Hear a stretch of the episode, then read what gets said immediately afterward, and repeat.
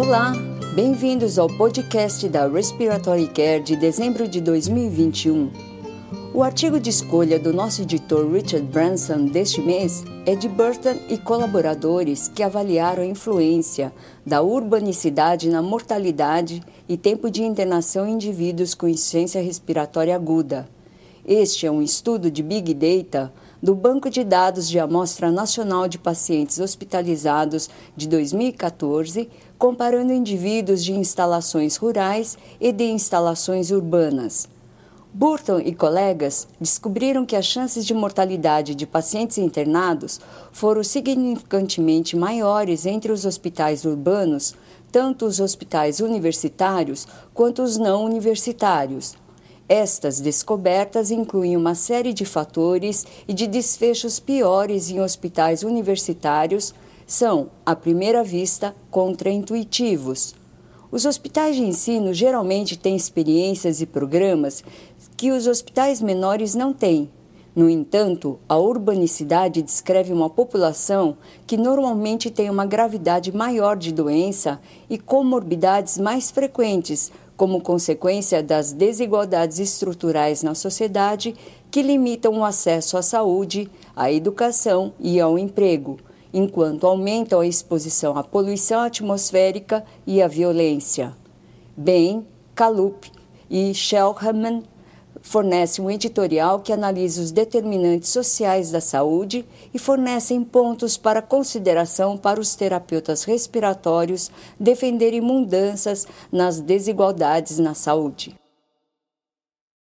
Em outro estudo, Guarnieri e colaboradores realizaram uma revisão retrospectiva da traqueostomia e da incidência de traqueomalácia em indivíduos que requerem ventilação mecânica durante a Covid-19. Ao longo de um período de quatro meses, eles avaliaram 151 pacientes e quase metade necessitou de traqueostomia. A traqueomalácia foi observada em 8 dos indivíduos, ou seja, 5% da população, uma taxa 10 vezes maior que a relatada na literatura. A traqueomalácia foi mais comum em mulheres e em indivíduos obesos. Fiacchini e colegas de trabalho fornecem comentários que sugerem que a ventilação mecânica prolongada, o uso frequente da posição prona, a equipe sobrecarregada, bem como as características da Covid-19 não totalmente compreendidas, contribuíram para esses achados. Singh e colaboradores descrevem o uso de tocilizumab, uma terapia anti-interleucina 6, em mais de 11 mil indivíduos com SARS-CoV-2 no sistema de saúde de Nova York, nos Estados Unidos. Esta revisão retrospectiva avaliou indivíduos que receberam tocilizumab se precisassem de oxigênio de baixo fluxo via canula nasal e a saturação de oxigênio permanecesse menor que 88%. Após a administração de tocilizumab, a mortalidade geral foi reduzida e, quando administrada antes do aumento da oxigenoterapia, reduziu a necessidade de ventilação mecânica. Embora esses dados retrospectivos sejam encorajadores, estudos prospectivos são extremamente necessários. Em outro estudo, Ryun e colegas avaliaram o pico de fluxo expiratório durante a insuflação e suflação mecânica em indivíduos intubados e após a extubação por meio de máscara facial em um esforço para verificar o impacto da resistência do tubo endotraqueal. Ryun e colegas descobriram que o pico de fluxo expiratório durante a intubação frequentemente falhava em atingir o fluxo desejado de 2,7 litros por segundo, em comparação com o uso de máscara facial. Suas descobertas sugerem que pressões mais altas são necessárias para se atingir o pico de fluxo expiratório suficiente em indivíduos intubados.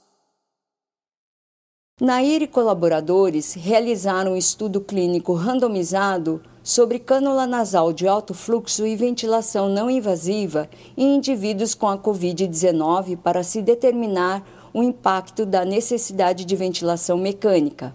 O principal desfecho avaliado foi intubação em 48 horas. Não houve diferenças entre os grupos antes da randomização. Este pequeno ensaio clínico de 109 indivíduos não encontrou diferenças entre as técnicas, embora a cânula nasal de alto fluxo tenha sido associada a uma menor taxa de intubação no sétimo dia.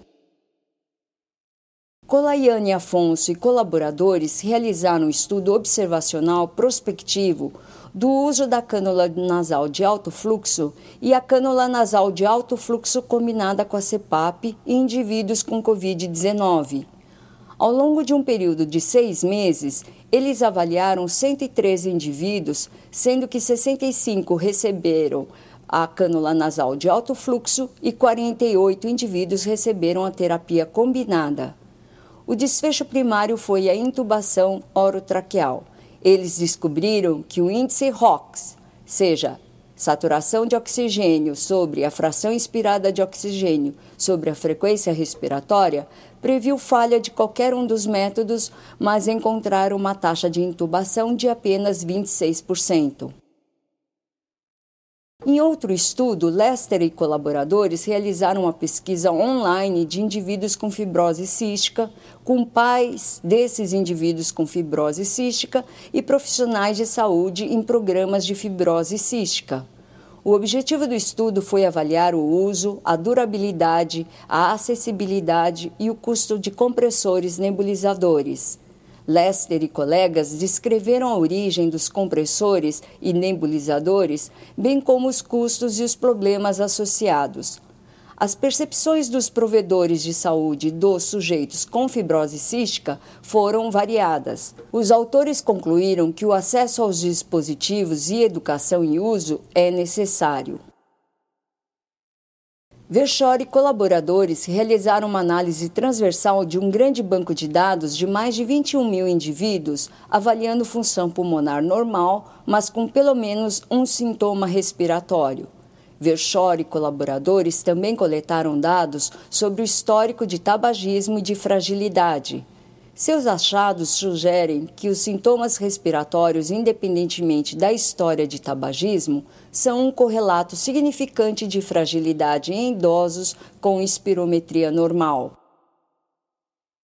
Subá e colaboradores avaliaram a geração de aerossol durante o teste de broncoprovocação com metacolina para mensurar reatividade brônquica. Usando voluntários saudáveis, Subat e colegas avaliaram a geração de partículas ultrafinas em um laboratório quase livre de partículas, fornecendo nebulização com diferentes dispositivos com e sem filtro. Subá e colegas descobriram altas concentrações de partículas durante o teste, que apenas foram atenuados pelo uso de um nebulizador acionado pela respiração e um filtro viral. Mustafa e colegas realizaram um estudo retrospectivo de pacientes pediátricos gravemente enfermos que necessitaram de intubação em hospitais gerais antes e depois de um programa de simulação que incluía uma lista de verificação de ações críticas. Seguindo o programa de simulação, o uso de um tubo endotraqueal com balonete quase dobrou os eventos adversos, que foram reduzidos. Eles sugerem que um programa de intervenção baseado em simulação pode levar a melhorias no gerenciamento das vias aéreas pediátricas e nos desfechos dos pacientes em hospitais não pediátricos. Munar e colaboradores avaliaram a escala modificada do Conselho de Pesquisa Médica Medical Research Council e o teste de avaliação da DPOC como instrumentos para determinar a atividade física nas atividades de vida diária. O objetivo do estudo foi determinar pontos de corte para identificação de inatividade física.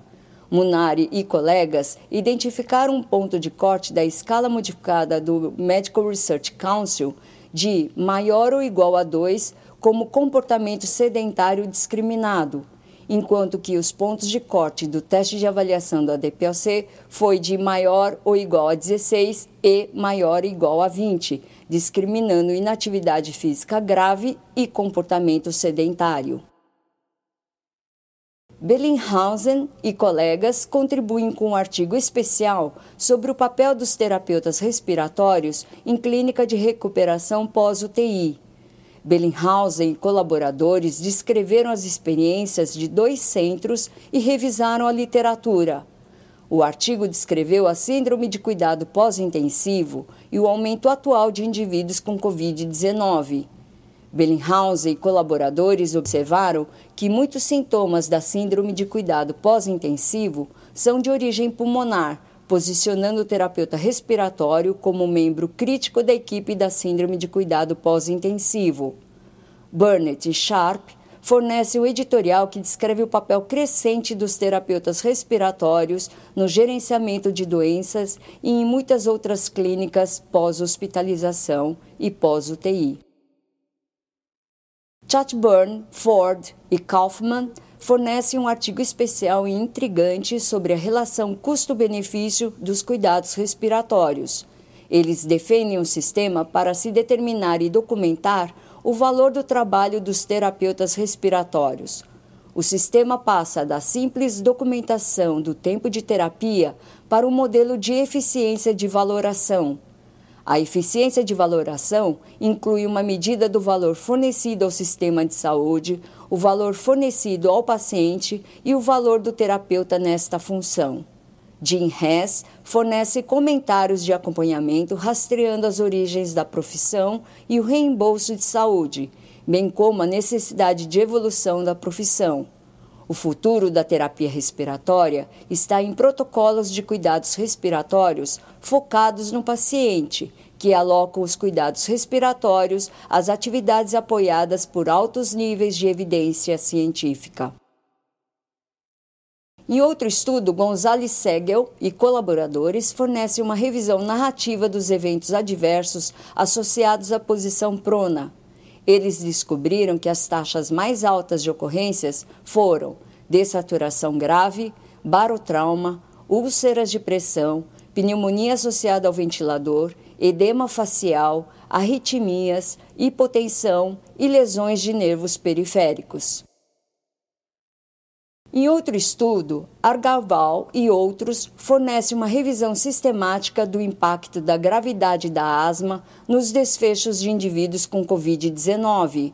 Argaval e colaboradores descobriram que a asma, como comorbidade, aumenta o risco de hospitalização relacionada à Covid-19, mas não à doença Covid-19 grave. Assim finalizamos o podcast da revista Respiratory Care de dezembro de 2021. Boas festas! Para receber o conteúdo deste podcast e de podcasts anteriores da revista, por favor visite nosso website em www.rcjournal.com. Você também poderá se inscrever no nosso website para receber os podcasts de futuros volumes da Respiratory Care.